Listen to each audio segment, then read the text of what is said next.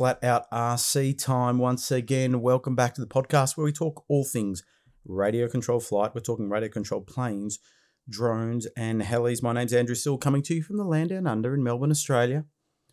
Always like to introduce myself. It's the only real platform where I actually introduce myself. All my other stuff, it's sort of don't care, but I think, I don't know, I just think it's polite for me to introduce myself and tell you where I'm from because we do have listeners all around the world. And thank you once again, no matter where you are, for checking in with the Flat Out RC podcast. Good episode. We have uh, a special guest talking oh, a bit of everything, but um, we'll be talking a bit about jets with uh, John Carney is our special guest all the way from Queensland. So uh, before we get to John, let's have a look at what's been on my mind.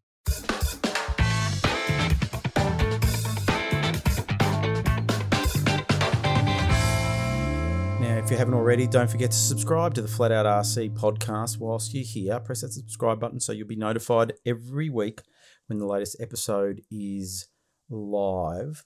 Uh, there's a lot of people that still don't know about the podcast, and you know, some people just haven't got around to, to listen to any podcast. So if, if you're at your local flying club or with your flying buddies and you and you like the podcast, tell them about it, and set up their phone, grab their phone, and set them up with the app. Uh, basically, uh, it's very simple. I just say to people, if you get it in into Google and type in Flat Out RC Podcast, you'll find it. There's multiple platforms at a time, so uh, plenty to choose from. So um, yeah, go on and subscribe. Um, so what's been on my mind? Well, I've I've just come back from uh, an IMAC competition again. I, I, like. I've got a lot of friends that fly aerobatics, and when my local club announced that they were having a, an IMAC day or weekend, um, as part of the Victorian sort of championship, I thought I'll go down and say good day to my mates. Basically, go down and visit them. And so I've come back from that uh, and really enjoyed it. And uh, I did sit sort of as a scribe, not as a judge. I was just putting the judges' scores into the little iPad system that they have there for scoring. And, and so I got to see a little bit of the flights. And it, it was got me thinking once again about the value of some of these disciplines like uh, IMAC and uh, F3A, um, even gliding, um, scale competition, how you have to aim to fly at a certain standard. And, and when you've got that expectation, it improves your flying, that you just become a more competent pilot. And uh, I suppose there's probably two types of aero modelers. Those that want to become a better pilot, and there's those that are just happy to build planes and fly them around and you know basically stick to the circuit kind of thing. I sit in the camp of um, definitely trying to improve my flying skill all the time. Uh, sometimes I get frustrated with my own flying that I'm not flying to a standard that I'm trying to to meet in my head, and and often I say to people, it's that having that level of expectation is what raises your your um, flying standard. So if you want to be able to fly a nice axial roll. And that is your baseline. Yes, whenever I do a roll, it must be nice and axial and doesn't deviate and that kind of stuff. Then you always strive to fly like that and you automatically become a better pilot. Uh, and what I describe as a better pilot is interesting as well because I've put a lot of thought to this over the years is to why does that person look better than the other? And it really comes back to pre- precision, purposeful inputs to get the outcome. And that sets apart the average everyday flyer from those that are pretty well competent. You can often see it in landings. Why is it that uh, pattern flyers and IMAC flyers always are really good at landing planes? Pattern guys are amazing at, at landings. Uh, and again, it comes back to uh, the time they've put into the craft, flying to a level of expectation, which automatically improves their skill. And the way that I try to practice that, and I, again, I do joke that I'm the best pilot in the field. And if you've been watching any of my videos and hear me say that, I'm only joking, people. It's for entertainment value. Laugh at my expense. Anyway, um, is that uh, like I'll go and learn an IMAC sequence, even though I'm never going to compete now. Oh, I can't see myself competing at IMAC, even though I did enjoy a day out there today. Uh, that I do it to create um, to to give me a, a, point of focus and something to be precise about. Uh, but you, can even do that. Say, for example, if I'm flying aerobatics, I'm the only person in the air, and another person comes along uh, and wants to take off. Well, now you got two people. So generally, at most clubs, the respectful thing to do is to okay, let's fly a circuit. All right, let's now do left hand, right hand circuit, spin on the wind direction. And I don't have an issue in doing that at all because then what I do is I change my mode and say, okay, I've now got to fly a circuit. So what I need to do is I need to make sure that that fl- circuit is fly- flown beautifully. What I mean by that is um, straight lines, ins and outs, and cross cross the strip, all that kind of stuff. And uh, I am flying at the same height. I'm not flying too high. I don't like flying 300 feet, 400 feet. I, I, just visually, I like having the plane a little bit lower. And I'm not talking about 10 feet off the deck, even though at some points in time, not too bad. But, uh, you know, at a reasonable height, but fly nice and cleanly. That everything is, you know, that turn is ending when it should end. In other words, I'm not overturning the plane and that kind of thing. And uh, when you, you know, I often also think that if you get involved with these disciplines, especially at a younger age, you carry that skill with you all the way through to your older age. Yes, we know that the younger younger kids have got a bit of an advantage over we older folk. You know, their reflexes are better. They, you know, their muscles pick up, you know, things a lot quicker. But they will remain as a good pilot due to the foundation that they've they've laid. So, uh, I'm a big fan of people trying to improve their flying skills, no matter what level they're at and uh, and therefore always a big supporter of competition because I think that even if you're at the top level, you're always striving. And we often talk about safe flying. You'll, you'll hear people at clubs talking about keeping our flying safe. Well, if you're a good, competent pilot, I think you're a safe pilot. It goes hand in hand. So, just encourage you raise the raise your level of expectation of how you want that plane to look when you fly, and try to fly to that standard, and you'll automatically become a better pilot. I hope that all makes sense. Sometimes I wander around.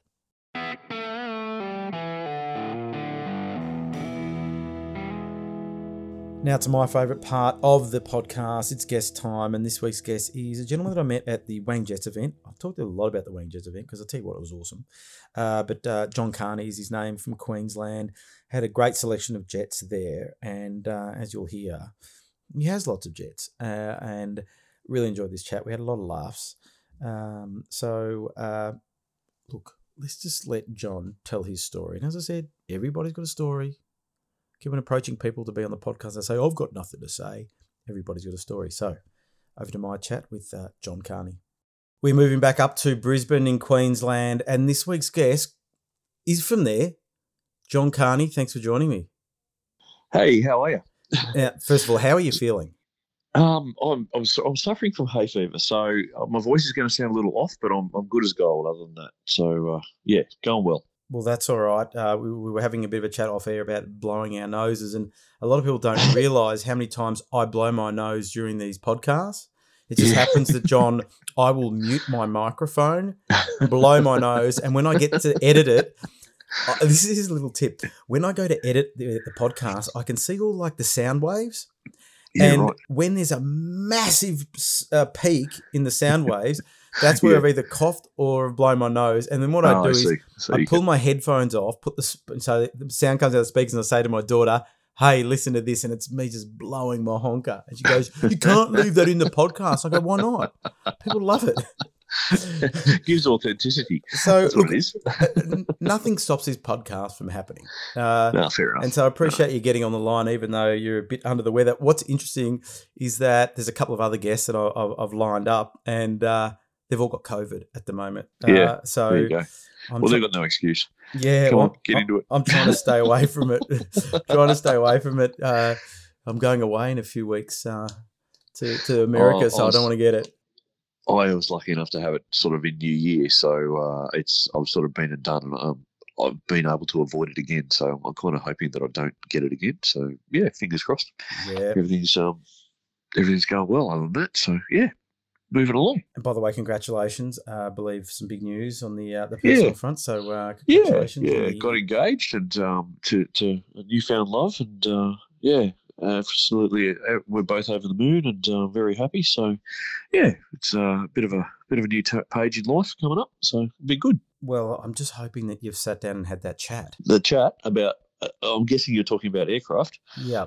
Like, do you understand that I'm an aero modeler and I have an addiction to purchasing model aeroplanes that cost a lot of money? She's pretty aware of that. So she knows that uh, that some models cost some money, and um, she's she's pretty good. She sees me manage um, things around okay. So uh, yeah, no, she's okay. So that's good. I think it's going to be harder to get the time to go flying more so than buying the models. So um, yeah, that's probably the biggest challenge, I suppose. But uh, uh, it's all right. I'll just have to start taking her with me. The, So- his and hers models.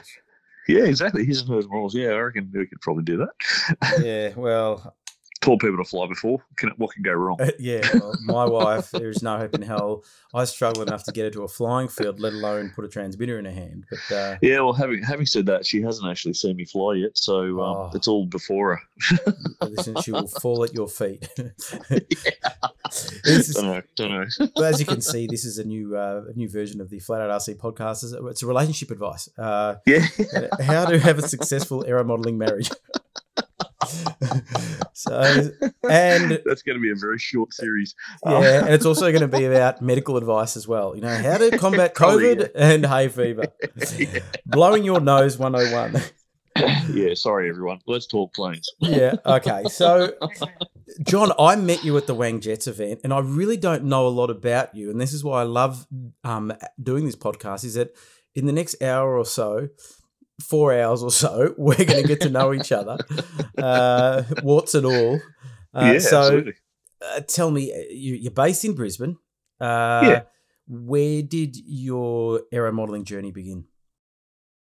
Oh, okay. So, um, same as a lot of people, probably uh, years and years and years ago with Control Line, I I started. Um, I think I was 12 when I got my first two and a half cc OS engine, and um, started doing Control Line and and uh, did it for a few years, and then cars and, and girls and, and Oh. work and all those sort of things came along, and, and uh, aero modelling sort of got put away and aside. And I was living in Sydney then, so flying at um, Ryde uh, Field, which was um, on the north side of, of Sydney. So uh, that was good. Put that aside for, for quite a few years and, and came back to it about, um, oh, must have been about mid 30s, late 30s, and uh, uh, got an SMB, an SMB Comet. Uh, found one of them. The guy said it was un- indestructible, and I found it was pretty much indestructible. Um, started flying again, and um, then I, I had a young fella, so um, he he got interested, and things started developing, and um, uh, probably I want to say probably thirteen odd years ago, I, I um, joined the, the club closest to home in North Brisbane at Samba, um, and uh, got taught properly how to fly because up until then it was pretty hit and miss. Um, and yeah, progressed and, and tried all different. I, I just buy airplanes because I like the look of them or shape of them or color or whatever. And I've come to the the basic conclusion that I, I like pointy and sharp. So uh, Pointy, sharp, and expensive. pointy, sharp, and shiny. Actually, pointy, sharp, and shiny is, is probably my favourite type Yeah. thing. So, uh, uh, yeah, the natural progression was to go into jets over time, and um, uh, here we are. And, and now I um, I'm lucky enough that I've, I've uh, got a business that's able to afford me some a decent sort of income, and um, I can buy things that I, I sort of see and like, and and uh, works out really well. So That's the plan. But I want to take you back, right? Because Yeah. I always one of the one of the most interesting things for me is to understand where that spark of aero modeling began. You said you got into control line, but why did. you get into control line? Did you see it somewhere, or you know, Um, how did you come across it? that's a really good question, and it's a bloody long time ago. You mean bugger? Um, Come on, I know you got hay Um, fever, but get over it. Haven't got dementia. I- think, um, yeah, I, I wanted to. I knew I wanted to be a pilot from like from as far back as I remember, as probably seven or eight years old. I, I just wanted to be a pilot, and I wanted to fly. And and I was living in Sydney on the north side, and I was literally below um, the light aircraft lane, um, sort of in Hornsby, and so I was seeing all the the lighties, all the GA stuff fly over my head at, at no higher than fifteen hundred feet and um, they were always outbound, right on top of the house. And then inbound above them at three, three and a half thousand were everything commercial. So and seven four sevens, the works, everything was at three to three and a half thousand. So it was close, you know. It was it was always there. I'd go outside and there's seven four going over my head, and, and you can hear them and and see them, look up, and and just it was just planes the whole time, and um, just fascinated by them. So yeah, I just thought I think I saw a guy down at the local high school flying a control line, and I thought, yeah, this is this is what I want to do. I want to do this sort of stuff. So got very interested in um, uh, a little bit of aerodynamics and and um, learning bits and pieces about aeroplanes, and then wanted a career in flying. That started happening, but it never concluded. And um, uh, yeah, that's just what I wanted to do. I was just fascinated by planes. So um, well, you've proven a few things. I've got this saying mm. that everybody in Sydney lives in the flight path. Yeah. um, my brother lives in Paddington in Sydney, and okay. it's just non-stop. And I've been absolutely at Lane Cove, planes going over non-stop, yeah, and of course, yeah, and yeah. All, all, that kind of stuff. So it's yeah, I, I, I do believe that everybody in Sydney lives in the flight path. But what was the hobby shop in in Hornsby? Wasn't there um? There was. There was one, one in Westfield. There was one in Westfield, and it's still there, I believe. I was down there a few weeks ago, and um, we saw a little hobby, like hobby, wasn't Hobby Co. It was hobbies I, I, can't recall, but it's not in the Westfield any longer. It's it's over on the old side of Hornsby. But um, yeah, they were really good. And I, I, remember going in and asking, "Do you guys sell secondhand engines?" And I didn't even know what secondhand was um, at the age of eleven years old. And they're like, "No, no, we don't sell them and that sort of stuff." So you know, I think I paid. I think it was fifty six dollars for my OS fifteen, my first OS fifteen. Oh, you know, all those years ago. So yeah, different story was now. This in um, nineteen oh four, what year? Were we yeah, about that. Yeah, yeah. It was before electricity. Yeah, yeah. So. Uh, okay, tell us what year. I just want to put an era. Give me an era. We're talking eighties. That was yeah, definitely the eighties. Yeah, yeah, early eighties. Um, so I'm a seventy one model. So um, yeah, that was uh, probably 81, 82, 83 sort of time. So yeah, um, yeah. That and I think my first one was an Aeroflight Cherokee um, control line. Yeah, yeah, uh, yeah. Took it, built it, took it out, crashed it, brought it home, fixed it, took it out, crashed it, bought it home, fixed it. Uh, you know what everyone did when they were trying to learn. So yeah, um, had a series of errors, and I had a few mates at school that were into it as well. And you know we'd go down and eventually fly combat when we knew how to fly, and, and just went from there. So. Um, and then I, I, had an uncle who who saw me doing it. And he was like, "Oh, I wouldn't mind doing that." He was at Tamworth, and um, he he was an adult with uh, you know a kid with adult money basically.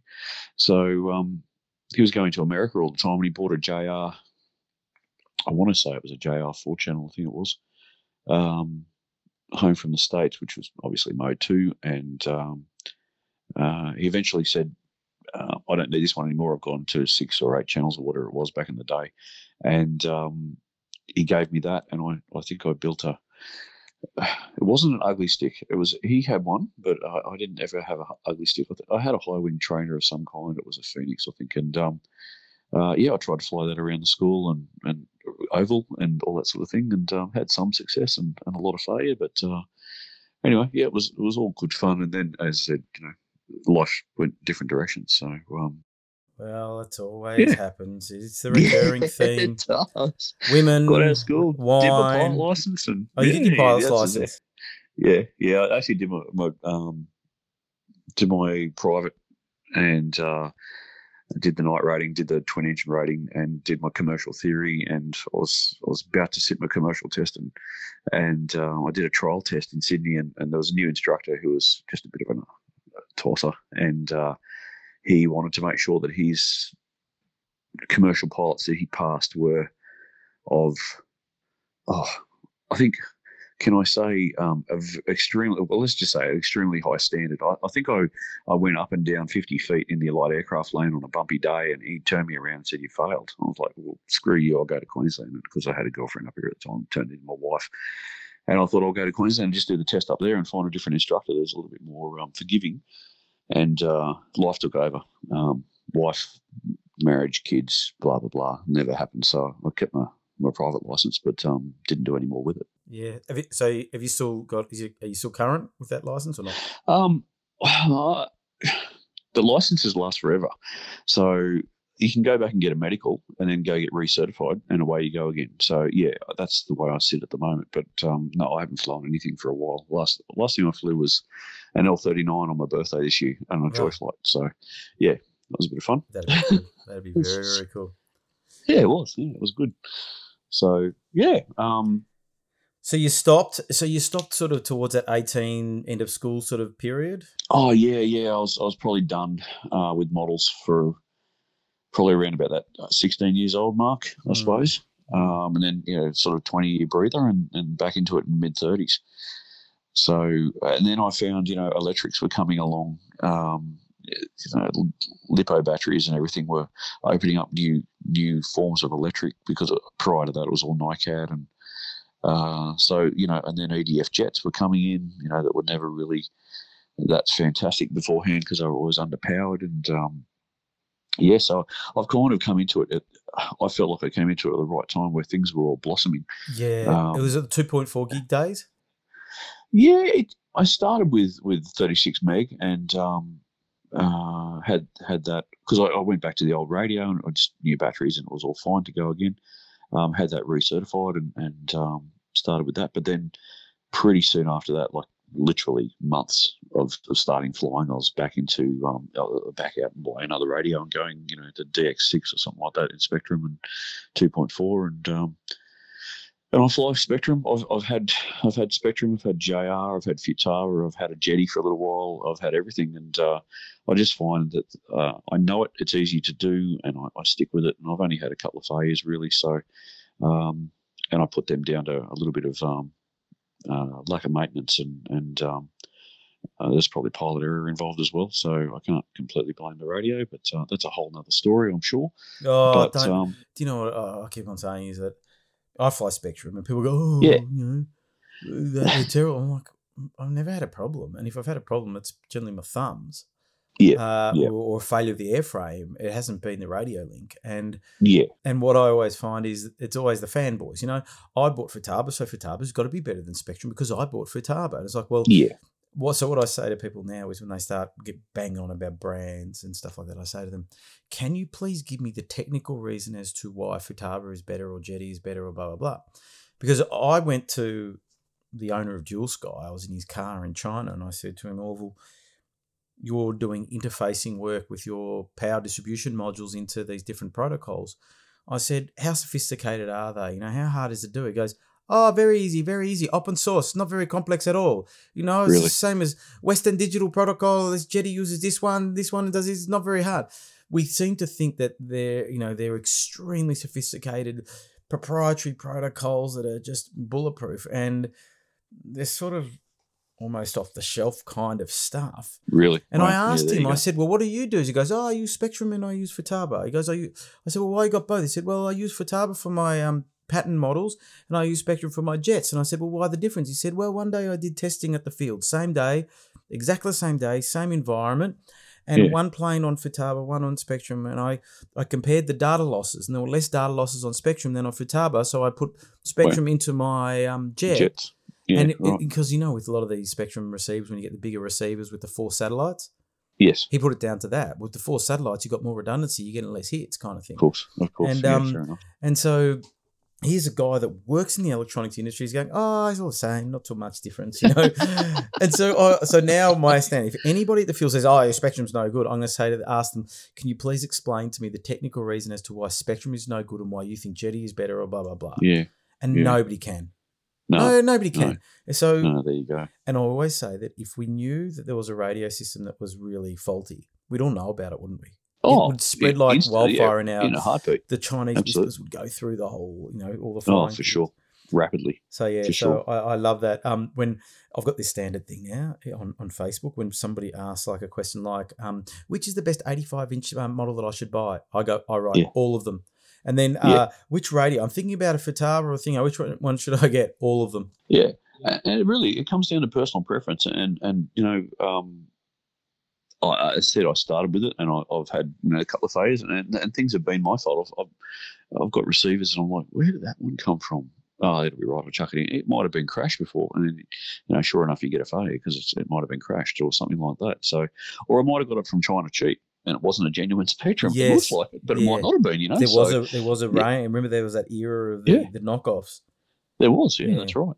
So, um, ah, it's all, all horses for courses. But uh, anyway, so yeah, that's why I fly. I, I go pretty well with it. I, I find, I, you know, I don't have too many dramas, and um, and I can use it, which is you know half the battle. So Yeah, yeah, same with me. I sort of I know it, and you know, there's plenty of good systems out there.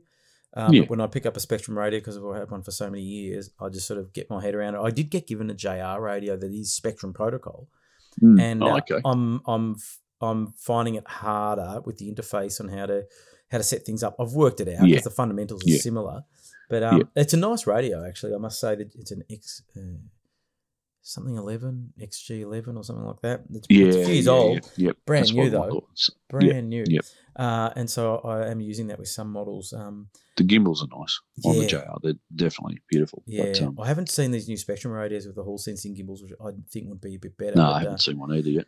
I'm just No. holding on to my DX18 QQ, and uh, at some point in time, I'll make the upgrade to one of the new swanky ones. But uh, no rush, no rush. No, Uh, fair and, enough. and you have to pay for a wedding, so um, you can't spend your money. Now, speaking of spending money, let's get into the jet thing because Yeah. uh, you, you sort of said that you like things that are pointy and shiny, and, and no doubt, Yeah. you know, make a bit of nice, nice noises and nice smells because you know Absolutely. jets are the Yeah, best smelling sure. models there. Huh? Yeah. Um, how did you end up flying jets? Uh, what did I do? I, I knew they were, you know, kind of the pinnacle of, of flying, and and um, I came across a, a, a kangaroo, a CARF Kangaroo, um, cheap with a I think a PST sixty or something like that in the back of it, and uh, I took it to um, uh, Chris Venter up here. He's a he's been a jet flyer for many years, and um, he had a look over it, and he's like, "Oh, it's got this, it needs this, blah blah blah." Just basically a certification check, and um, uh, he said, "Look, if you're going to buy," he said, "This is going to take a lot of work to get it up and right," and um, uh, and he was right. Um, and he said, if you wanted to buy something, the best thing I could have uh, advise you to buy would be a PST reaction um, from I think it's Thailand. And um, anyway, so I, I put some dollars together and I picked one up and um, picked up a, a KingTech. I think it's a 140 in that one, and um, uh, put it together and and yeah, it's done plenty of flights and uh, I love it to death. It's uh, it's had a few incarnations. I think it's got 4.0 written on the tail now. Um, so she's had a few lives, um, but uh, had a new paint job and, and all that sort of stuff. But um, it does everything it's supposed to do. It went together very, very well, and um, yeah, so it was it was pointy and shiny, and and um, that's where it all sort of started. And uh, from there, I, I can't remember what my next one was after that, to be honest with you. Um, but I think I'm currently sitting on about 33 turbines at this point. So um, 33? yeah, something like that. Have like you that. lost the So- plot? No, 33 jets? All not jets, What's turbines, in the- engines. So Oh, t- oh turbine. Oh, okay. Yeah, it's all right. there's a few twins. Yeah. so I. Is this the story? yeah, it's a few. Have you told your impending wife this? That, uh, she knows. She's seen the shed. Yeah, it's all good.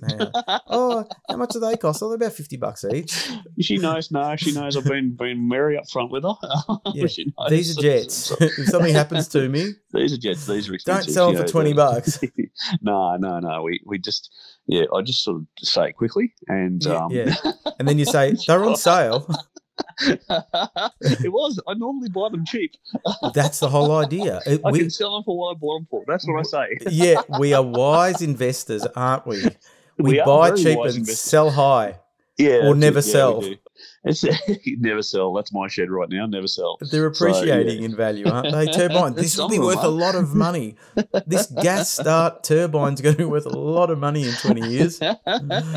The vintage, the vintage turbine movement. I can see it now. Yeah, yeah. Oh, I think I think most of the X45s I'd be able to pull back pretty close to what I pay for them. So um, uh, I've got plenty of them. I've got, I've got a dozen little X45s now. Um, so loving those. I was absolutely loving them. They are the most fun. Um, just like a liter of burn per per flight, and uh, uh, yeah, easy start, easy stop, uh, light flyers. Throw it in the car, go have some fun, and um, come back and well, like at Wang, I had the, same as David Waring Smith had the little um, F twenty two, and um, it just brings a smile to your face every time I fly. So There, it was you and who? Uh, David Waring Smith from Okay. Adelaide. So the Yeah. two of you would get these little F twenty twos out there, these little foamies, Yeah. and they were tiny, and you just knew these guys don't give a stuff. They're out there to No. just rip the sky up with these Yeah. things. And I was just thinking, this is because you know a lot of people get nervous flying jets and stuff like that. And these Yeah. guys, they they don't have a care in the world. Just put on the strip. It's like grabbing a, a electric model, whack on the strip, just let it go. She'll be right, and just you know, exactly. fly it like you stole it. Yeah, exactly. For for airframe cost of I think it was um, around six fifty or thereabouts for a, a ARF plus model from from Ozstars for the F twenty two for the Freewing F twenty two. Yeah, So that just didn't doesn't include the fan um, or ESC, yeah. but everything else is in it. How do you set it up for turbine? Well, you can buy a Jet Legend kit out of Hong Kong um, with a bifurcated pipe. David did his own setup with a, a rear mount engine and um, a single pipe coming out the rear. Um, mine had a bifurcated pipe kit through it. Um, Chris Finnan in Melbourne's just just got one as well. Um, so yeah, uh, you put it for I don't know three fifty. So you're about a thousand bucks for airframe and pipe. Um, throw your X forty five in. That includes tank and, and header. Um, X forty five, a few batteries, and and um, you're away. And Gee, that's a cheap. I think I've setup. got nearly 100 flights on my little one now. Um, and I've got some gravel rash from from Wang to show for it. But Yeah. uh, uh, man, what a lot of fun! What uh, it just just they just do what a big jet does, and um, uh, yeah, they're, they're they're just so fun. They just get out and go. So yeah, um, just help, helping another friend set one up right now. Actually, literally today. So um, I think there's one, two, three. Three at my model field currently, and there's um, I think there's another two in Brisbane. See how they breed. This, is what, this, Yeah. this is what I always say when it comes to Um, getting something going in the hobby. You've got it's a visual thing. Someone sees you flying it, sees you having fun, and goes, "That's awesome." Then they start to Yeah. fall in love. I'm listening to you talk about that, going, "See, that's a cost-effective turbine. Maybe I should Yeah. get one." Right? and and I'm going to ask you more questions about it. But but and then they start to breed, and, and like you said, oh, a couple of other people from the club have got one, and I'm helping someone else set one up, and Yeah, and they'll. yeah. It's like at my club now, this whole foamy jet movement sort of starting Yes. to spread. As like I always say, all roads lead to turbines, and Mm, and yeah, I was saying to people how, gee, it's a good sign that um, we're doing pretty well in Australia when um, there's so many people that are out there spending copious amounts of money on um, on, on Turbines. yeah. you know, That's it right. didn't it, go back ten years. It wasn't like that. Go back twenty years. It No, like no, So, and and funny you say that. Talking to Phil Salamet from Jet Products Australia, Yeah. um, you know, I, I talked to him a few months ago. Obviously, I've talked to him quite a bit about turbines because I bought several from him. But um, uh, he at one stage said um, we're the third country in the world for buying um, Xicoy engines at this point. So yeah, um, there's America, then uh, the UK, and then Australia. Um, and at this point, at that point, I think it was about February, there was over 130 X45s in Australia. So uh, that's pretty impressive in itself, um, considering our population density. So very impressive. that is true. Now, um, Mm. okay, so what's explain that setup again? I'm really interested. Okay, so it's yeah, so it's a Freewing F22, um, and you can buy it. Steve from All Stars can get it for you for without the uh, t- uh, EDF motor and, and the ESC.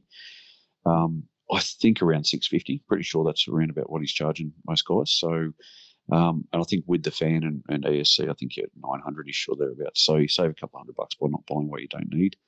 Um, then there's a Big Boys RC um, is on Facebook and he's in um, Hong Kong, I believe. Um, and you can buy a F22 um, bifurcated pipe kit from him, which includes um, tank and header tank, uh, and also all the uh, laser cut ply uh, formers and everything to to do a complete um, fit out and replacement. So that's your equipment trays and, and pipe uh, install. He's about 350 delivered. So that you're up to a thousand, and then you've just got a an X45 and um, two or three batteries to put in it after that. So uh, X45s, I think they're around three grand or thereabouts, um, just under, if I remember correctly. So um, Looking now to see what the prices might be. Well, the, the exchange rate's not helping us at the moment. Dan, Well, no, it's not. No, absolutely, and it's not going to for a while. We'll look at things, but um, yeah, so it's still it's still up there in dollars, you know. But for an airframe, for a thousand bucks ready to fly, um, I think that's that's pretty reasonable for a, for a turbine anyway. So um, I, I've paid more than that for an EDF. So uh, yeah, um, it and then it just works. It works so well. You have that that bifurcated pipe sound compared to a straight through pipe sound, and uh, uh, there's plenty of power. You lose a little bit of power through the bifurcation, but um, still plenty uh, for grasshoppers and and um, as you saw, for, definitely for bitumen. So, um, and I find I can I can set the thing at like a whatever it is, 45 or 60 degrees sort of um, uh, high alpha and just set up high and just, just run along at high alpha and, and still have plenty of control even without thrust vector. Um, it can turn itself, you know, at a 90 degree turn and, and, not snap out if you give it enough power. And um, yeah, I have a great time with it. Everyone just looks and goes, "Man, you're going to rip the wings off that." I'm like, "Yeah, and yeah. doesn't matter. Yeah, it's not going to hurt the engine. It's in a foam box. It's in foam packaging. Yeah, just get another one." Hey, that's a good. That's, that's a good way to look at it as well, isn't it? It's just in foam packaging. In, yeah, exactly. In fact, I have a backup. I have a backup pipe kit and a backup model, a backup kit of a Freewing sitting in the shed, ready to go because I don't want to be without the F twenty two. It's so good. So the so, Freewing comes with servos installed. Absolutely, yeah. Servo and gear. Yep, yep, yep.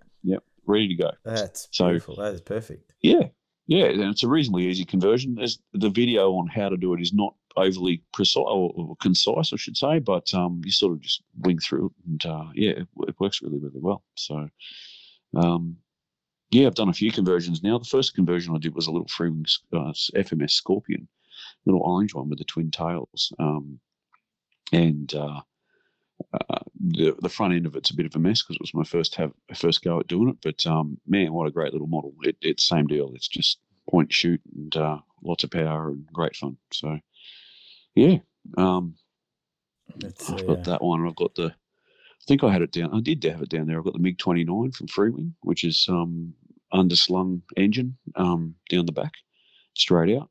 Um, so that was a good one. That's a bit more flight time because it's carrying about 1.3 litres of fuel, 1.4 litres of fuel. Uh, and then I've got the E-flite SU30 as well with an unslung, and then I've just done with, the with FMS Viper. Yep, yep. Really? So, yeah.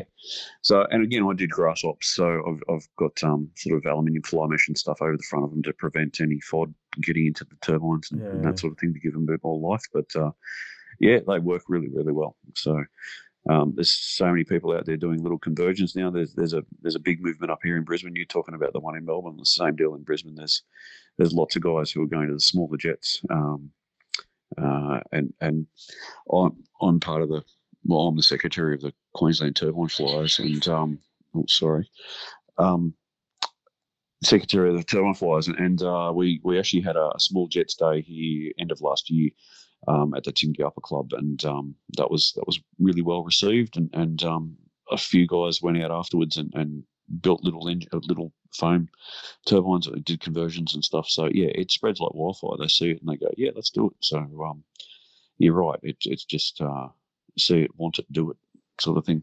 And um, if they can afford to, they do. So yeah, I think we'll see well. um, see more and more of them. Um, Steve at Ozstars down here has um, got a whole bunch of foamies, and he's bringing these other turbines, Linton, which I think yeah, is a rebadge yeah. something else. But um, but yeah, doing some well, it, deals. It looks like a rebadged. Uh, it's actually by itself.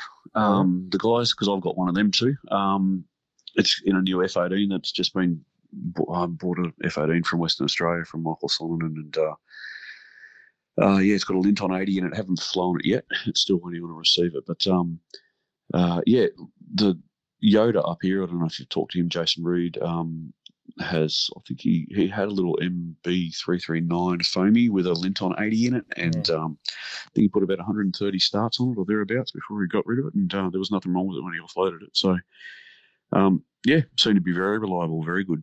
Uh, so I'm keen, keen to have a crack at it myself um, as well. So, but yeah, and then, you know, there's the HSD foamies, which is the next step up. Um, uh, I had one of the first ones of those. I had an F16 when they first came into the country, and um, since then I've I think I've had most of them. I just haven't had the Mirage. I've had everything else in HSD. So yeah, I think they're brilliant. I, I just like the idea that you know if you have a have a bad day and you you, you break it break something, you know, you can get the epoxy out and glue it back together, as opposed to putting uh, together a thousand pieces of match of, of fiberglass and and um, trying to make it look nice at the end.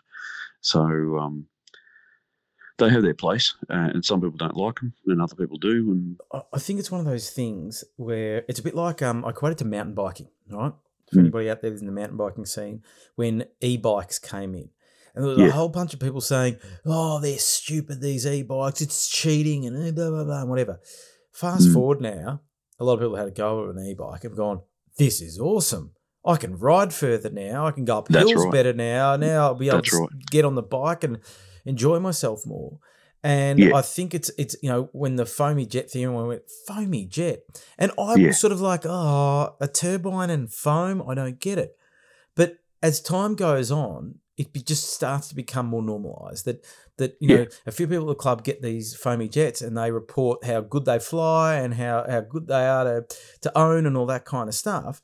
And the next minute it breeds like wildfire. You know, I'm having a look at some of the HSD stuff that's going around at the moment. You're they're going, gee, you know, some nice little models there. Wouldn't mind one of those. Yeah. And Yeah, I, I considered absolutely. getting one actually. I did speak to someone about one as a secondary jet. Yeah. Once I replaced my crash jet, Yes. uh, which is in wheels are in motion, that maybe do I, you know, because I always have this theory: you just can't take one plane to to an event or to a field because just in case something happens, you've got nothing to do. yeah, Uh, correct. So I'm thinking, oh, do I do I make that step into like a foamy kind of thing? Um, Yeah, and you know, I'm as your at, backup, exactly. Yeah, and, yeah. and it'll work just as well. That's the thing. So I I find exactly that uh, the foamy was a, a good, a cheaper way to get into it, and um, because I had the composite PST reaction, um, and it had a little bit of damage on that, and, and it takes time to fix fix fiberglass, you know, and do it properly and and nicely. And and some people just don't have the skills. I'm certainly one of them. So I struggle to fix it, and um, I've given models to, to people to repair. Um, only too happy to admit it, but yeah, when you get a foamy and and you go, well, okay, the airframe, um, this airframe for this plane, uh, the composite Viper, the Super Viper, for, uh, the the foamy Super Viper from HSD, for instance, I think were sort of three grand for an airframe with retracts and servos, um, and throw your engines and batteries in. To buy that same size aircraft in, in um, composite, you're starting at five. You know, so cou- and, and you've got to put your servos and pipe in it after that. And generally, your tank. Oh, sometimes you get your tanks, sometimes you don't. Sometimes you get your gear, sometimes you don't. So you know, it's it's an instant saving straight away. And I, I think, unfortunately, the care factor of the model goes down a little bit because you haven't paid quite as much for it in some cases. But um, definitely with these little tiny ones, you know, David and I are flying side by side. Not even didn't matter if we rubbed wing tips; it, it, it wouldn't have mattered at all. But I mean, we both would have been disappointed. But um, you still know quite happy to fly two, three, four of these little foamies together compared to two, three, four Skymaster, you know, whatever's up in the air at, at ten grand a throw. So. Um, yeah, everyone watches each other very carefully when they're flying around with the big models, and that's only fair because there's a lot of money at stake. So, um, yeah, you don't quite have that same. Well, I certainly don't have that same care factor of those little models. Um, still love them, and I don't want to break them, but um, yeah, you can still have as much fun with them and, and not be quite as precious with them as well. So, because they're a replaceable commodity, I suppose. So, Yeah, I think we. I just think we're going to see that that them become uh, you know, more and more popular as time goes on, and um, and I think the market will obviously respond to that, and uh, Mm. we'll see more small turbines and you know a whole bunch of different things, and and like Yeah. look at the spare parts for some of these Yeah. Stuff, yeah, and it, it's Yeah. just not expensive at all if you have a have a bingle. Not really. No, that's right. I mean, you can buy a whole new wing and you know, whole new shoes, whatever you need to. So, um, for me, that was. I mean, you can with the, the composite stuff too, but um, yeah, obviously it's cheaper. Not, so, not my, my not bit- my Viper jet. Be, no, your Viper Jet did a little bit more than just a couple of bits and pieces. So. Yeah, it did the whole thing. it did. It did. It It was, was, a it was a it was a tragic end. it was. Why are we laughing about it? I don't know. I don't know. I No. couldn't laugh at you at the time. I No, can but- now, but I, but I can rationalize it, right? It's, I look at it and go because I've always I, I don't know whether I've talked about this. I think I have on the podcast before. I always say that um, when you buy a jet, right, or Yeah. it's like when I had a race car. I had this theory when I had a race car that if I crash this car because you can't Yeah. get insurance whilst you're racing all that, no, of course if I not. no. crashed and lost it, how would it affect my livelihood, my family's life, or anything Yeah. in any way, shape, or form? If the answer was it'd be a pity, but I'd still be able to pay the mortgage and they'd still be able to go to school and do whatever, then it's okay to do. And it's, It's the same okay, with the jet. right. So I lost the jet and my life didn't change. No, no. And You're fo- disappointed. fortunately, I'm in that. I'm, I'm I classify myself as being fortunate enough to be able to say that. But I'm also Yeah. wise enough to invest in a turbine jet, knowing that I may well lose this.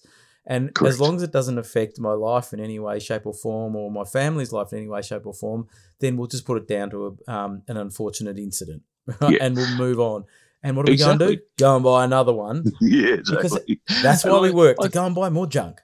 Yeah, that's right. And I think um I think that that goes from doesn't matter whether it's a hundred dollar foamy or, or a you know twenty thousand dollar jet. At the end of the day, every time that thing takes off, you may not see it in the same condition that you let it left the ground in. So whether it, does a flyaway on you or whether you know you lose orientation or you go too far out and, and you know get things wrong or or you just have a bad landing or a crosswind or any of that stuff at the end of the day if you can't wave goodbye to that and and be okay with it not coming back in the same condition you shouldn't be doing it it's as simple as that or you shouldn't be doing it with that aircraft so Yeah. Mm. um, yeah, you're right. If it if it doesn't affect the rest of your life because of that flight, then sure, go ahead. Um, but you know, that's my philosophy. I don't know if it's everyone's, but that's mine. So uh, I, I tend to enjoy myself more that way. Put it that way. Yeah, it's the why. It's the wise philosophy. There's of course other Yeah. people that uh, will you know um, put buying model airplanes above other probably more important things in life, but and they'll live to tell the tale and live with their own consequences of their decisions. But um, yeah, we'll stay wise. Now, there's one foamy that I want to talk about. Yeah. we are going to talk more about all your jets, but you have a seven four seven foamy that is I do have a seven four seven Sony. Yes, I do indeed. Now, tell us Um, about that that foamy seven four seven. I think I've had some photos on my Instagram page, and I might even have more on a hard drive somewhere that I'm gonna gonna release. But um, Yeah. yeah. Tell me a bit about it. It is a HSD 747. Um, they were in development for about two years. And when I saw they were playing around with it as a, just a big white model, I was like, oh, I've got to have one of them. And as I said earlier, uh, I used to watch the 74s fly over the house. And that was actually my dream to to fly one of them one day. And that, that didn't eventuate. So now I bought one and I fly it anyway. So. Mm, Um, so it's the HSD 747. It came out with four uh, EDF 90 mil uh, engines ready to go. Um, it was virtually bind and fly in that format when I got it. And I, I said to because I, I talk with HSD, I bought plenty of things with them, and um, with Steve from All Stars, and I said when I get it, if I get time, I'll fly to EDF. Otherwise, I'll just change it out and put turbines in it and uh, they were all very excited, and um, so was I. so I had two X45s that I knew would fit into a 90 mil nacelle um, because that's what I've got in all the other foamy conversions, and um, uh, did the numbers with a mate just on what we figured batteries would weigh, engines coming out would weigh, engines going in, and we knew we'd have something that was pretty well around about 50% power to weight at takeoff weight. Um, so obviously that's enough to fly. And uh, yeah, so I got the got the aircraft. It was a huge box. I actually I actually gave it a, a coat of um, gloss um, uh, acrylic um, before I sort of put too much of it together. And um, yeah, did the engine conversion. And I've got a mate up here, Dave Martin, who is brilliant with um, CAD, and um, he drew up some new engine mounts to replace what was there for the EDF. And uh, he also then, uh, I don't think he drew them. I think he, borrowed, let's say, the um, file for the um, the fans, to, the high bypass fans to go in front. Worked out a, a way to support those and, and run them on bearings. So we ended up with a twin turbine. Um, the outer two engines are, are just empty nacelles but all four are running a a realistic looking or a scale looking um, high bypass fan blades in the front. So they free spin on on um, helicopter bearings and uh, like tail rotor bearings, and um, yeah, it, when it flies, it, it has a very distinctive sound. It, it, it weighs I think 17 kilo wet. Um, it's got two X45, so nine kilos of thrust. Um, pretty basic setup inside, really. I don't think I used air traps in it. Can't remember.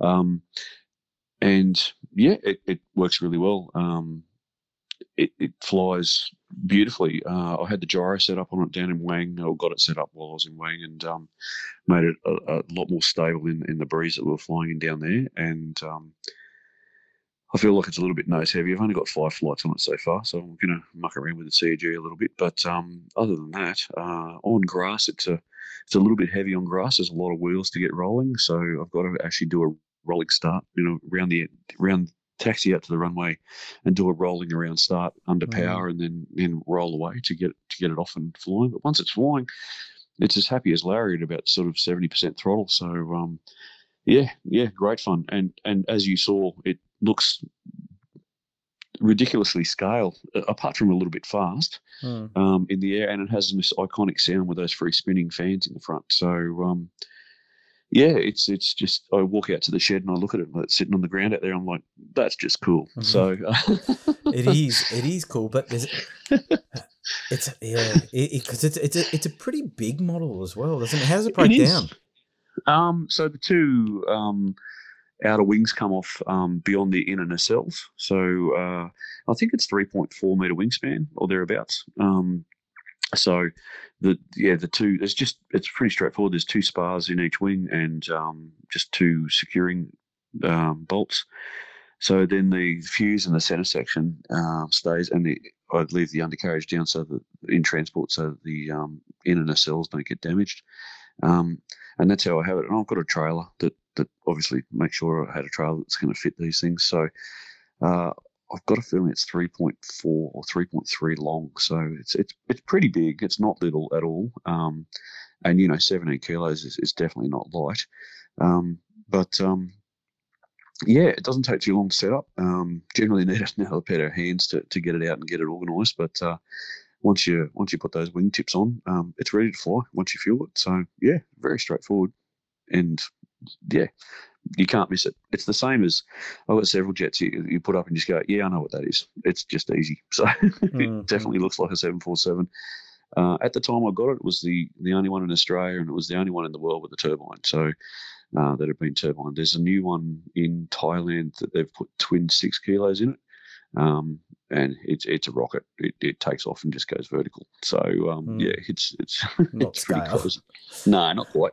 yeah, yeah. No, so, the, the, more and more I think about this foamy jet thing's just going to take off because you know it just yeah, yeah. brings it, it, it makes it, more affordable. Barriers to entry reduce, and um, we're going to see a lot of turbines. I reckon at the field if you if you yeah.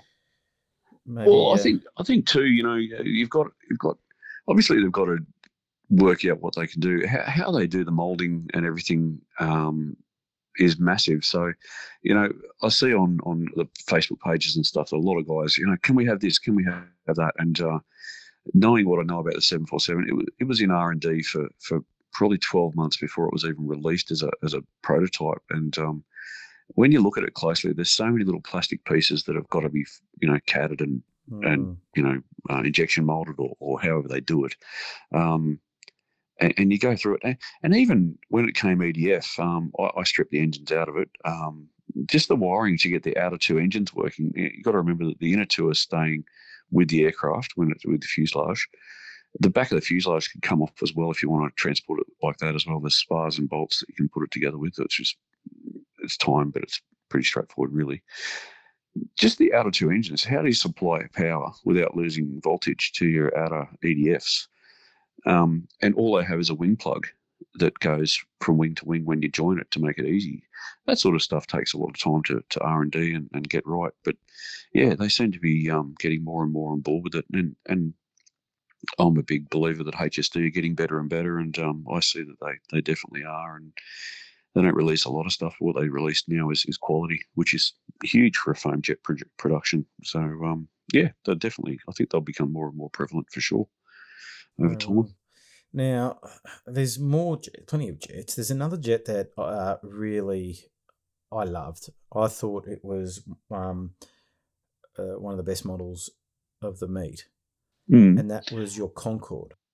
Oh, I thought you were talking about the little um, foam F twenty two. Um, well, I did like seeing it because the the no care factor really did impress me. But it, look, it's a foamy. You can't give you can't give a foamy the jet of the meat.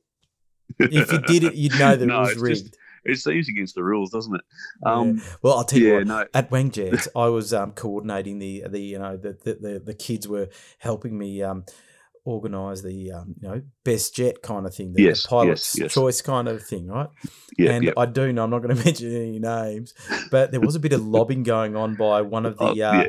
One of Yeah, the uh, yeah. pilots who might be on the younger side, who may well come from Queensland, and um, fortunately we're like, nah, he can't win. He's been lobbing everyone, but fortunately it was a fair and square. That uh, who was it? It was wasn't it it was David Law. David Law's F twenty with his two. F22. Yeah, well, I yeah. look, I'm surprised that you didn't win with your F twenty two compared to his big expensive F I twenty know, right? Well, I, I can't understand it. I really can't. Oh, I don't know. People today, they just don't know how to pick a good model, do they? no, no. Um, yeah, so the Concorde, the Concorde's, um, I believe, one of it, its its type in Australia at this point. Um, it was made by um, Harold from from Germany, from HM Model Tech, and um, I saw the aircraft in a picture from Jet Power. I don't know, maybe two, three years ago. I was like, oh, I've got to have that Yeah. and um, uh, finally did some some research and, and talked to him a little bit about what I'd wanted, and, and uh, it was an EDF aircraft that was um, converted later to turbine. There's a couple of videos on YouTube about it, um, and he was adamant that it was a beautiful flyer. It didn't stall. It um, had very good flight characteristics. Didn't matter if the CG was even anything up to 50 mil out, which I was surprised at. And uh, uh, yeah, he was he was very helpful with the build, and I actually got him to do most of it because I knew it would be pretty involved, and it was. And um, uh, I had a little bit of trouble with the nose droop um, down in Wang. Unfortunately, the servo decided to to not work for me, so that was disappointing. But uh, yeah, normally you can take off with the nose drooped down at its correct angle with the visor retracted as well, and um, and land in the same configuration. So uh, it's got twin sixty uh, twin wing sixties in it, and um, they fit in very nicely and, and plenty of power, even for grasshoppers, plenty of power. Um, I think it's, I want to say, I think 9.5 or 11.5, something around that sort of kilos dry. Um, three litres of fuel on board. Uh, It's got a uh, smooth flight 26 in it, um, mainly for sequencing the doors and the nose and that sort of stuff. That was it was really easy to do. Um, and Rick down there helped me with the smooth flight because I had it set up wrong and the gyro wasn't quite working the way it should be. So um, he came over and, and gave me a hand setting it up, and man, what a different jet it was to fly then. So Oh, really?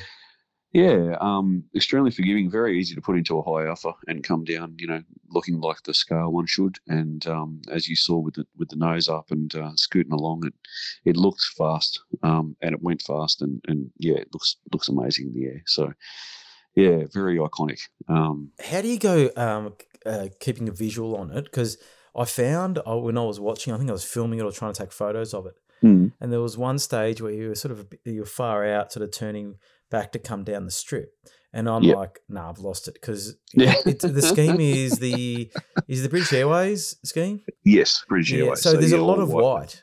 There and, is, there is. And I was sitting there going, oh, I hope the pilot's got it is it? because Yeah. I've lost it.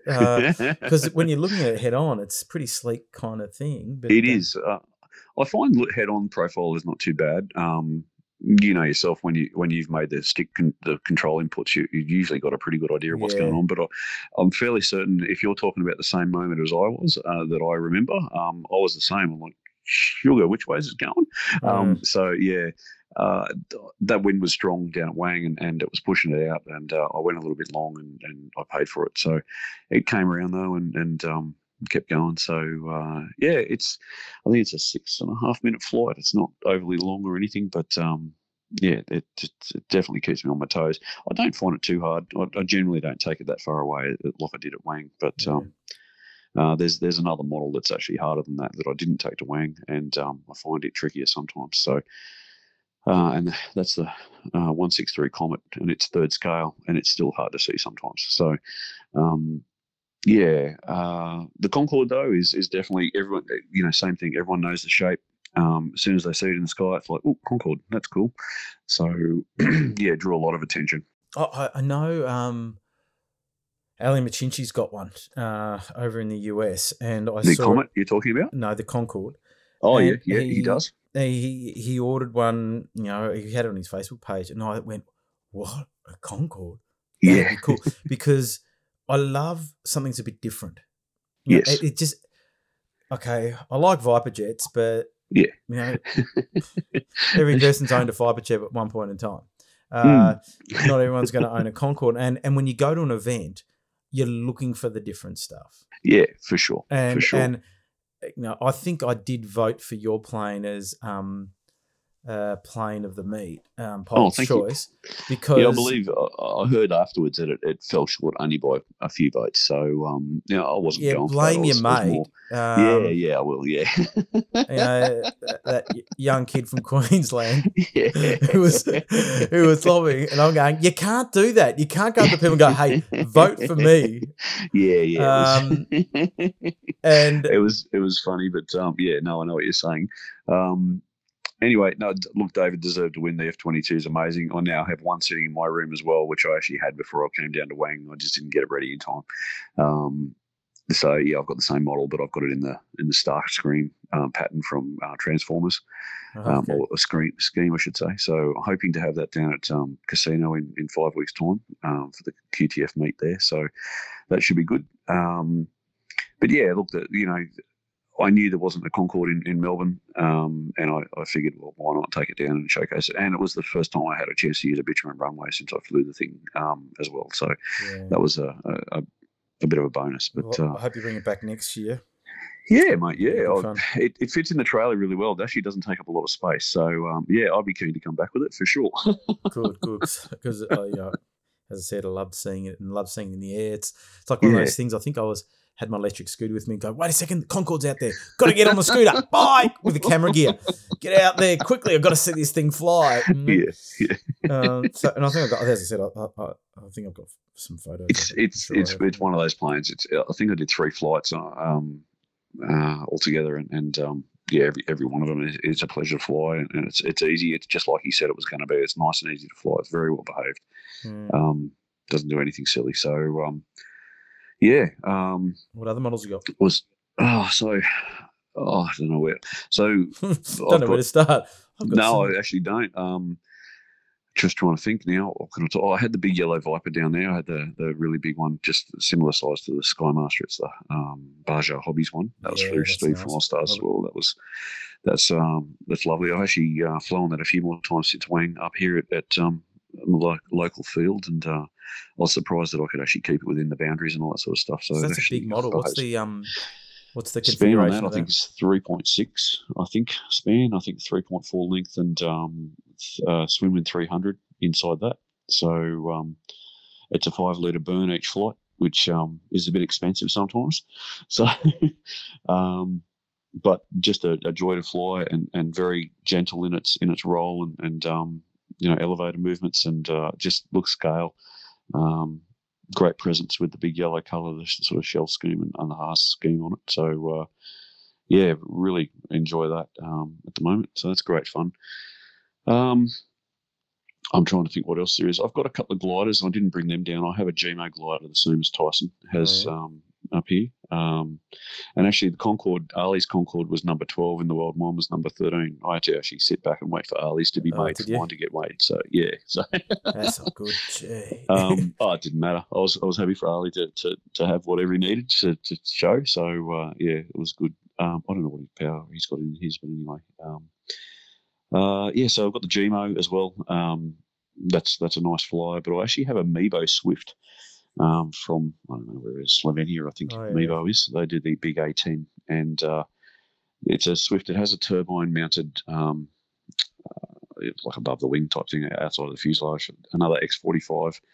Um, every time I go flat out, I run out of airspace before it gets up to speed. It's just an absolute rocket.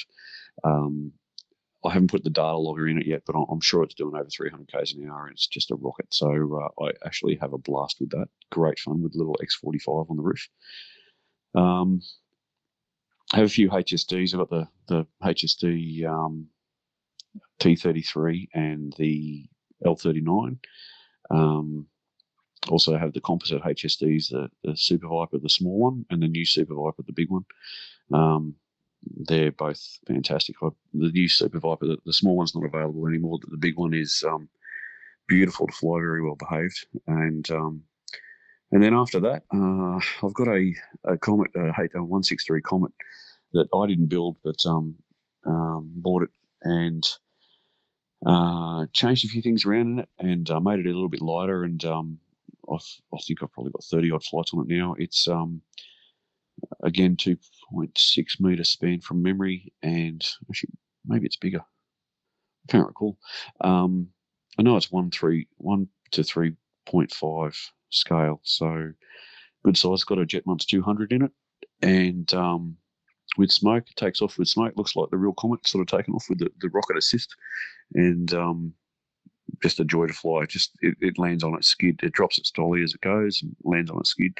Same thing. You see it in the air. You, you can't miss a Comet in the air. It looks exactly what a Comet looks like. Same as like the two six two that sort of thing. So. Um, oh, I don't know, uh, new F18 that's sitting there that uh, that hopefully will get made soon. Um, there's a vampire, the same as Mario Chambries, oh, yeah. and I think it's um, um, James Gregan's um, got one of those, a sterner one that Matthew Holt up in Cairns built. Um, I haven't flown it yet. I've had a little bit of trouble with um, aileron servos and and uh, I put it aside and I, I, keep getting other jets on the table, so um, just I can't don't come back to it. So uh, that's it's beautiful. He did a beautiful job building that. Um, so I'm looking forward to flying that. Now the new T1F22 sitting downstairs. It's finished. It just um, has to have batteries mounted and CG finally done, and uh, it's ready to fly. Um, that's got twin 140s in it, and um, yeah, and uh, the F111 that was in um, Wang, uh, I've got one of them on order. It's it's nearly finished as well. Oh. So um, the F1, uh, everyone was talking about the F111, and, and I missed the hype around it uh, too late when I was filming and stuff like that. I was like, oh, I should have found out more, but um, it it looks great. It looks awesome. Um, Chris has got his in the in the camo scheme, that like the uh, Vietnam camo, and um, I've asked for mine in in the um, low vis grey. Um, and uh, yeah, he's he's been going on it for a little while now, and he's he's trying to get it ready for me for casino. So fingers crossed it'll be done. But um, yeah, that's that's next on the list, and uh, that's kind of it at the moment. There's there's um, there's others that I'm sure I've missed. I could walk out in the shed and go, oh yeah, that's got a turtle. I forgot about that one. And and yeah, so uh, mm. um, there's always but um, what uh, yeah. what would you like to own next? What's missing? Actually, you know, I just saw. Um, I think it's a. It looks like the SU fifty seven. Uh, it's not that. It's it's called a something 50. I'm not sure what it is. There's a guy in America that's flying it, and uh, it basically looks like the Russian version of the F 22. Um, and uh, I just she just talk in talks with him at the moment about pricing. So um, that would be very cool. Um, but honestly, I'd, I'd, really love a business jet. I think. Yeah. Um, something in the you know the the G6 you know G5 sort of range or, or, or maybe a Lear or I know someone's making one. You wonder if I know I know someone who's making. Oh, one. do? Yep. Oh, really? It's not, okay. It's not cheap. No, well, nothing is. But um, but no, no. I can after this. I'll tell you who it is. Yeah, um, right. but uh, yeah, he actually sent me a, a, a, message saying, "Do you think anybody would be interested in this? This is a project that I'm working on." Yeah, right. And it's a private okay. jet. yeah, well, pointy and shiny. Uh, that is, oh, I'd love. You know what? It's interesting how we don't see a lot of civilian kind of aircraft now. Again, we see a few Cessnas and stuff like that. Yeah. But I'm yeah. a big fan of them. I'm a big, yeah. big fan yeah. of them. Um, yeah. You know, is it Paul Richardson or something who has got the um the Epic? Yes. Yeah. Yes. And that's good. That's awesome. good one to see. Um, it was brilliant. Yeah. yeah. That one um, jet of the meat a few years ago, I think at Wang Jets. But uh, but yeah, it is, and he flies it like he stole it too. Crazy yeah, absolutely, which is mayhem. even better to watch. Yeah, absolutely. Yeah, yeah, yeah, big T tail kind of thing. But um, yeah, yeah, yeah, I'd love to see um that. But yeah, I'll um, I'm gonna find the message uh, of the guy that sent it to me. Yeah, fair I'll, enough. Um, I'll yeah. look you up, and because uh, I think he's looking for someone that's willing to uh, want to give it a crack. Yeah, um, cool. Yeah, well, that or even a passenger liner. You know, um, the seven, the big seven eight seven was released a few years ago there, and um, apparently it's a bit bit hard to get, and a bit the support's not overly fantastic. I believe oh, that's what I've heard in the rumor mill. So, um, but it's a big aircraft too. So, uh, uh, something like that'd be cool. But yeah, you're right. We don't. There's not a passenger, lot of passenger stuff that's around to see, unfortunately. So, and and every time one comes out, like the Concorde, um, everyone's like, "Ooh, wow, that's awesome." So, um, yeah, it's it's it's pretty cool to see. This one's uh oh, yeah, I'm having a look at it now. It's one fifth scale. Uh, Oh, right. What's the model? I'll forward it. I'll forward this to you. Yeah, lovely. It's um yeah, it's not going to be a light model though. It's about 30, 32 kilos, something like that. Yeah, right. Okay. Yeah. It's pretty big, but um, I'll flick it to you. Four point two meter wingspan. The, the biggest drama of that is is landing speed. At the end of the day, of that weight is landing speed. And you know, if it's it's a slippery wing and a slippery Yeah. fuse, it's it's going to take a lot of room to land. And, Uh, it's a And Challenger. that's all well and good Challenger three fifty. oh yeah. Okay. Nice. You could probably sit Um, in it. Hey. You'd probably sit in it. It's that big. This is a- Put a, you know, Funny you say that. That big yellow Viper jet I've got, it, it- the amount of people that said I can put my kid in that. I'm like, go on, we'll take him for a ride. I didn't see. I didn't see you fly that at, on at Wang. Oh, didn't you? Okay. I think I, oh, you know, it was either three or five flights. I can't remember. But um, great fun. Beautiful to fly. Absolutely beautiful. As Viper jets are. You may know. Well, I do know uh, until it hit the ground. Um, But I'm going to get another one because I just Yes. I just love the Viper Jet look. I'm just, Yeah, there's something about it that I that I really like, and um, they're they're very well behaved. I, I've- I've got another little one as well. I actually had um, a Jet Tang Viper jet, and that was um, it had an unfortunate demise. I think it was just before Wing. so I'm not And, the only uh, one. No, no, no. It was only a little one, but yeah, it had an unfortunate demise, and um, How did you? uh, You know, I just want to compare notes. Um, yeah, one crash buddy to another. Uh, did it spin in Oh. or did it? it it it kind of did, yeah. Um, it it uh, it had a uh, I want to say a Spektrum failure. Um, it, it definitely departed from its its original flight plan, and um, I caught it. I actually caught it and uh, got it back, and then I think I actually. I hit full throttle, but I think I didn't have enough energy, and um, I think I actually then tip stalled it, and, and that was the demise. So um, I think it was a bit of a combination of everything, unfortunately. Well, have you seen my air crash investigation video? I have, I have, and Yeah, uh, I- I, think I- you were right on the money. I think um, I, I employed some investigators, Barry Worm um, from Fockett, um, flat, our crash investigation team, did a good Yes. review of it. So um, He did a brilliant review. Yes, yeah, he was amazing. He- was a good guy. Um, very helpful. needs yeah. a haircut, but uh, Mm, definitely, if- but yeah, here's a plug. Go to the Flat Out RC You gotta look YouTube channel. Yeah, Flat Out RC YouTube channel. Go and have a look. It's the latest video that's up there, and you'll you'll see what we're talking about. But he's a, he's a good guy. He really did a good job in the investigation. Pilot's a bit Yeah. of a wally, but um, but Barry was pretty good. So he was awesome. Yeah. So I, I think the same thing. I, I, actually uh, tip stalled and then just didn't have enough, enough height to, to make things go right. I was on my um, uh, gear down pass actually when it all went wrong. So Yeah, Um, that wouldn't help. yeah, I obviously wasn't high, so I could see what was going on. But uh, uh, yeah, that's been replaced with a Harlock Viper. I, I found a second-hand one that um, that I managed to get a hold of, and um, so that little 45 size turbine again, going in one of those. Um, and yeah, I haven't put it together yet. Um, started on the weekend actually, so um, yeah, hopefully a few weeks time then I'll go together. I've been offered another Viper jet. I'm just tossing up whether I buy it or not as a. But, uh, the it's a reasonable price. Can you have too many Vipers? This is the question. Well, this is my thing though. Do I need two Vipers or do I need a foamy and a and a Viper? Um, you know, but Mm. I'm running out of storage space. Um, Yeah. And when you say, you know, you go to an event with more than one aircraft, it, it, it does make sense. I mean, I, I wouldn't have gone to Wang with one aircraft from Brisbane, obviously. Um, No. uh, so I took, I filled the trailer as, as best I could. What you should do is all the the Queensland contingent get.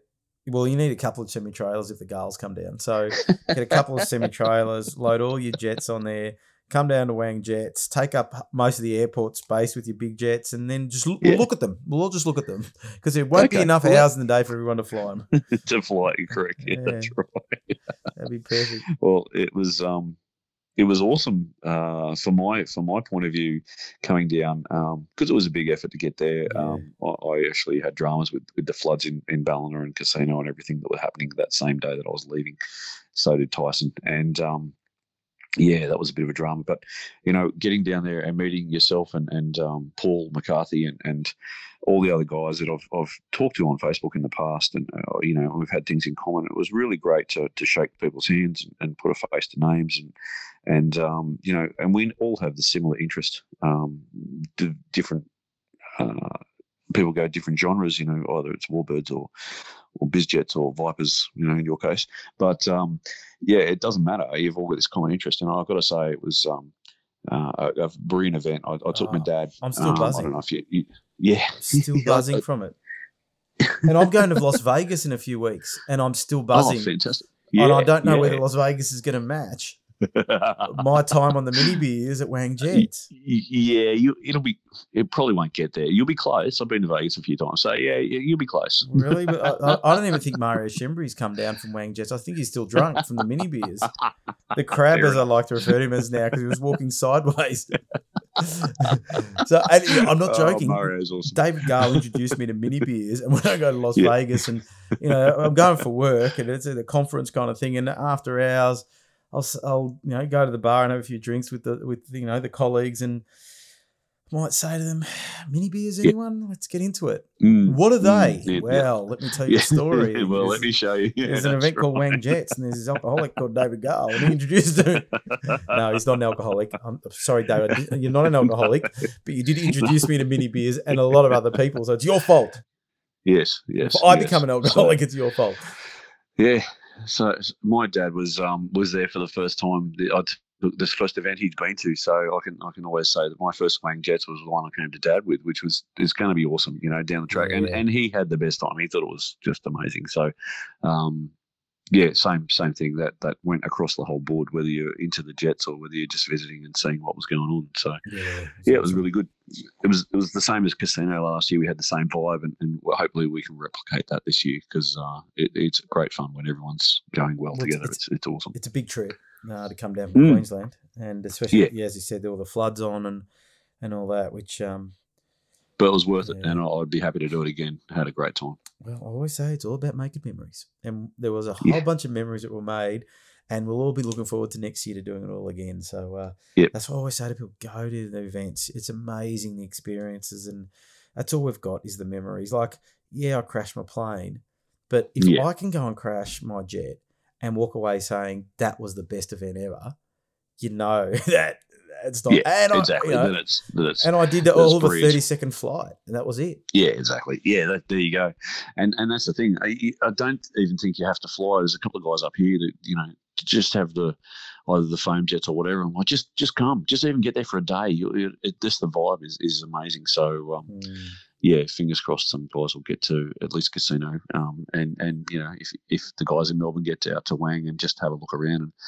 And I think everyone that I talked to was was more than happy to have a chat, and, and Yeah. even the spectators that came over and, and were interested in, in you know said uh, Concorde and, and 747. I was quite happy to have a chat to them. And, you know, uh, they know you're busy, you're trying to refuel and, and get things going so you can get up on the next flight and all that sort of thing. But um, most guys were pretty cool and, and uh, easy to, to talk to. And, and I got no problem talking to anyone. And I think that was the whole theme that everyone was happy to talk to anyone. And, and that's that's what makes it fun. So, yeah, and have a laugh at whoever you can, whether it's mini beers involved or not. Well, I have a goal. I- have a goal that I'm trying to get. Um, I want to have my jet ready for next Wang Jets. That's that's my Yeah. benchmark. Yeah, because that's that's when's that in a few weeks' time, isn't it? Is that no? no it's Wang. I- Jets? you're talking about the like because No. there's another Wang events, isn't there? There's That- another one. There's two. There's one Wang so Jets event. All the other ones are just like part of the Victorian jet scene kind of Right. thing. But this is Okay. the Wang Jets is the four day event. So right, right. I'm that is my Okay. goal because I've got to get my turbine back from Germany, which is over there. Sure. JetCat, if you're listening, which you're probably not, um, it's in Germany. Uh, if you can grab it and put it to the top of the pile, because um, you know this is the Flat Out RC podcast, and I've got a lot of people listening to this Yeah. That are Yeah. waiting for Yeah. that jet to come back because you know That's right. how can I do more demo flights at these events if I don't have a turbine? Well, that's right. It, it, it's it's hard to, to keep your peeps satisfied without flying That's in right. front The of them. peanut you know? gallery, as I refer to them. The, um, I have peanut gallery members. It's an expanding gallery, actually, of the um, peanut gallery. But um, yeah, I, I, I, I inaugurated a few extra members. Actually, I inducted them um, Yeah. at Wang Jets. Um, Macklin Yeah. Dodd, um, Mm, mm. he joined the group, and um, Darcy Wilson and uh, Cameron Sexton. Uh, So three new members. So um, and they'll Yeah, always be the Three Musketeers. the peanut gallery. So well done. Yes. Uh, okay, so you're going to build a civilian jet like a you know like this Challenger. That'll be good. Yeah. I'd hope you Yeah, can. I'm, I'm, I'm definitely not a builder, but I'm definitely a buyer. So I'm, I'm, I'm I wouldn't say I'm a checkbook pilot, but uh, I, I'm not a builder. So That's a yeah, new category. I- Are you a flyer a builder or a buyer? At the moment, I'm a buyer. Like my, my jet that. I'm getting is PNP. It's got the servos Yeah. in it. Why? Because even That's that is too much of a hassle for me at this present time in my life. And please, all you people there that love to build, I'm not anti-building. It's just that No, I- me neither. I'm so busy don't have time. lots of things on. You know, I'm a superstar table tennis player now. I'm, you know, I, so I'm doing that a couple of nights a week. I've got this podcast to do. I've got work commitments. The family want to see me. They haven't seen me a lot hmm. lately. I'm a dirt bike. I, I've got a jet ski. I've noticed you're into jet skiing. yeah, yeah, really. Oh, you started that, have you? we all have a lot in common, and I did. Yes. I've used it once because I got it at the tail end of our summer season, which because you know here Yeah, in sure. Victoria, and It's probably a little chilly. I yeah, can't wait for the warmer weather to come yeah. because Yeah. it's got 300 same here. horsepower and it's supercharged. So Nice, nice. Um, I've got one myself, same deal. And uh, up here in sunny Queensland, where we can usually go anywhere, anytime, it's been raining pretty much for three months solid. So uh, the weather. amount of debris in the water is is just oh um, yeah, that'd be bad. not good. So yeah, not using the ski a great deal. Well, But, uh, Mark Tatty and I have got the same kind of jet ski. Okay, And when I yeah, had him on the podcast, we were talking about it, and um, I said I've got these plans to do some like big big adventures. I want to do like big trips, you know, put a Mm. couple of jerry cans on the back. And he said, Oh, "Count yeah, me in." need them. So it's it's keeping it in the jet theme, people. If you think we've gone off topic, remember this Yeah. podcast is all about marriage advice. That's right. That's right. Starring Yeah. John so Andrew. no, I'm I'm not against building either at all, uh, and I take my hats off to the guys who can. I, I just can't. I, I'm I stretch for time with with whatever I've got on going on as well, and um, yeah, I, I get too frustrated too quickly, and and there's too many things that are lined up ready to do um, without taking time with building things. So yeah, um, my hats off to them. They do a brilliant Yeah, job. but you know, as I say, John, we will. There will come a day when we won't have those work commitments, and That's I'm more than happy to sit there and wake up in the morning and go, "What will I do today?" I know, back into the shed to finish that model off. Yeah, yeah. Um, my my dream my dream would be to build uh, a Bell X1. Um, you know the Chuck Oh, Yeager first yeah, supersonic. yeah, yeah, blah blah cool. blah. Yeah. Um, I've got plans. rocket engine? and uh, and I've got plans to, to do it, but uh, it's it hasn't even started yet. So um, yeah, that would be that would be awesome. One of those for sure. Well, Um, in my mind. I'm just going to remind people, mine is a super chipmunk. that that is that is my long term. Uh, yeah, well, that's achievable. There's plans out there for them, isn't there? Oh, there's plenty. There's I can get la- laser cut kits. There's heaps of them. Yeah, Um, there you go. I've Yeah. just done. A, I've done a search on uh, Bell X1 RC jet, and yes, Yes. it has been built before. It has um, Rocket powered but too. it's it's not a true jet. They they normally stick a rocket in the bum. So um, yeah, the one to have a true turbine in it and flying around for a decent flight is, uh, I believe, I don't know if it's been done honestly, um, but I think it's quite possible. My Comet One Six Three is has no direct airflow to the turbine. oh, really? It's pulling pulling air through um, like basically fly screens in the fuselage, um, and that's where it's it's feeding a, a XPL two hundred. So And that goes and, okay. and still quite. Yep, I've got a got a data log on it. On it data logger on it. It does 260 k's an hour. It does not choke. It does not stri- struggle for air at all. So my thoughts are the Bell X1 could have the windscreen. Um, and I don't know if I think everyone who's interested in jets would know what an X1 looks like. The big windscreen is quite flat with all the uh, cross bracing in it. If that was done in a um, like a, a stainless steel mesh or a, like a fly screen type material, in the black, it would still look scale, and that would be the air intake, and and I think that would work really well. So um, yeah, that's that's on my plan for the one day, uh, the the be all and end all project, I'd say. So yeah, who knows? I won't say watch this space because I'm not a builder. So if anyone out there wants to build one for me, Yeah. please put your I hand will up. pay you. I say. to- I like, will. I've had um when I um threw my F5J glider into the back of my head and had to get the fuselage redone. I just said to Dave Yeah. Pratley from Dave's Toys for Big Boys, big shout out to Dave Yeah. Pratley. Dave, here's the drill. I want to fix my glider, right? Um, and I know that you've probably got a spare fuselage, but here's the Yeah. here's the deal. I ain't going to fix it because you know what? It will take me five years. It took me five years to build a 100cc model. I will pay you to put it together for me, strip the old one and put it back together again. Because whilst you're doing that, I'll go and make money plus a little bit extra to make sure that I can pay for it, and then it will be done, and I'll be able to fly it a lot quicker. And he said, "No Exactly. problems," and he was Yes. extremely reasonable um, Yeah. and did a good job. Now I've just got to put the receiver in, and that will take two years. Yeah. Yeah, Uh, well, you know, I, I hear you. it's just priorities at this stage of our lives. You're, you're a couple of years older than me, but we're we're in the thick of it. I say this is the thick of it, Definitely, and uh, definitely. we'll set ourselves up now, and then we'll be able to build super chipmunks when we retire. Exactly. Yeah. All right. You build a super chipmunk. I'll do a super cub. That'll do. Okay. and we'll have a race. okay, ready, set, go. Time starts now. Every time I see you go, you start, started that project yet, John? Nah, not yet. Yeah, either have I. So we're neck and neck. I bought a wheel today. I looked at I looked at a photo of one on the internet. Does that count? I, I bought a wheel. Yeah. I had a guy once when I had Still um, didn't have to make it. yeah. when I had 3D Hobby Shop Australia, the business selling 3D Hobby Shop uh, aerobatic Yep. aircraft, I had this guy, mate of mine, Con Visavatis, and and he he said, "Oh, I love coming here." I was I, I had a warehouse, right? and he used to come to Yeah. where he goes. He bought a plane off me, and he goes, "You know what I'm going to do? I'm going to buy one servo at a time." And so I can come and see you every week. I said, No, you're not. I don't Yeah. want to see you every week. No. he goes, No, I'm going to buy one servo at a time so I can just keep on coming back and hanging with you. And I go, No, I've got work to do. And he's a mate. And I'm like, Yeah. Yeah. "No, I'm going to buy one servo. I went, No. Well, that's what it'll be like. I, I bought a servo arm for my super chipmunk. and once a year, it'll be, I'll pick a date. And once a year, I'll buy one thing for that super chipmunk. Lifelong project. yeah. That's it. See, yeah, here- yeah. Exactly. Anyway, people are going to think that we've lost the plot, but we have. And now, um, we could probably go on for hours, but um, Mm. we're going to run out of tape.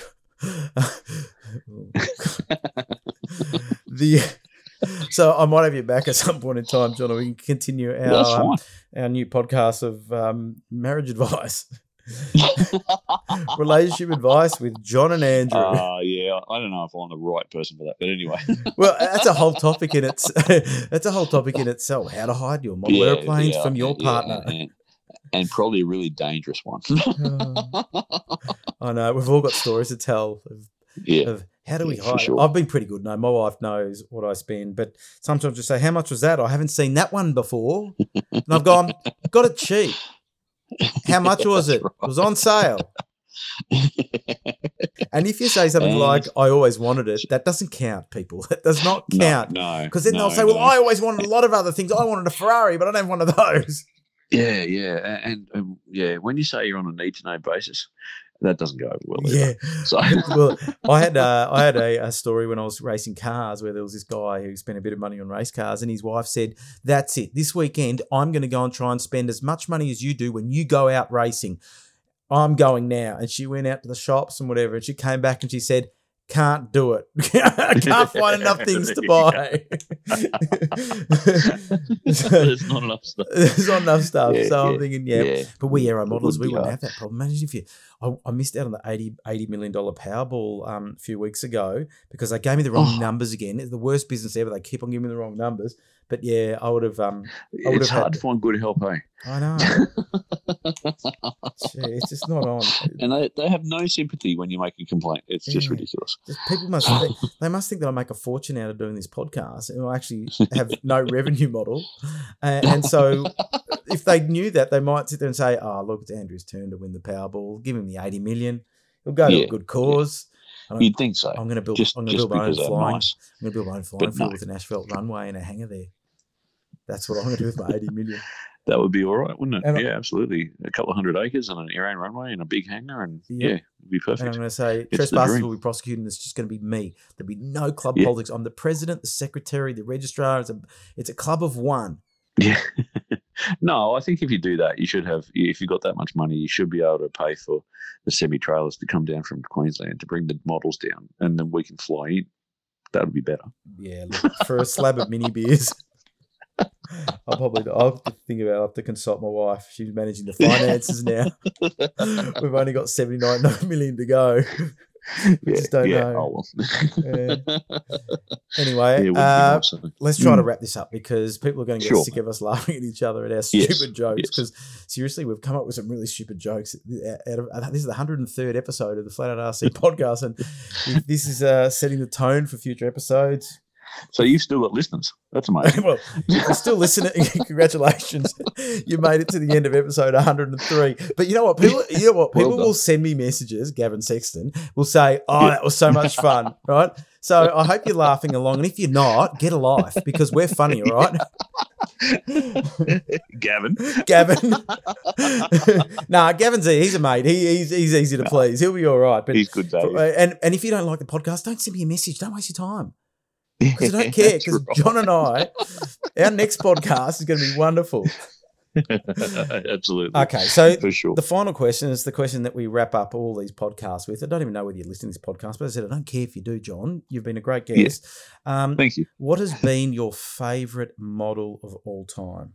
Okay, so uh, I mentioned the Comet earlier, the, the Comet 163, um, and and the, yeah, that would have to be it. That would have to be my favorite model. I'd be pretty devastated if I lost that. So uh, it's it's beautifully balanced. It it um, it flies fast. It flies slow. It uh, does everything it's supposed to do. It has a, a unique um, glide path, and um, uh, it's challenging to land um, because you, you're landing on a skid. Um, I have airspeed on it, and if you're 10 k's an hour over, you're you're the 90 k's an hour over the fence. Um, it lands, you know, 30 meters longer than it should. It, it's just it requires some precision, which is kind of fun because I'm, I don't normally fly with precision. I normally fly and just punch holes in the air. So um, it's challenging. It's fun. It's iconic. It's uh, one of the. It's definitely the only one in Brisbane.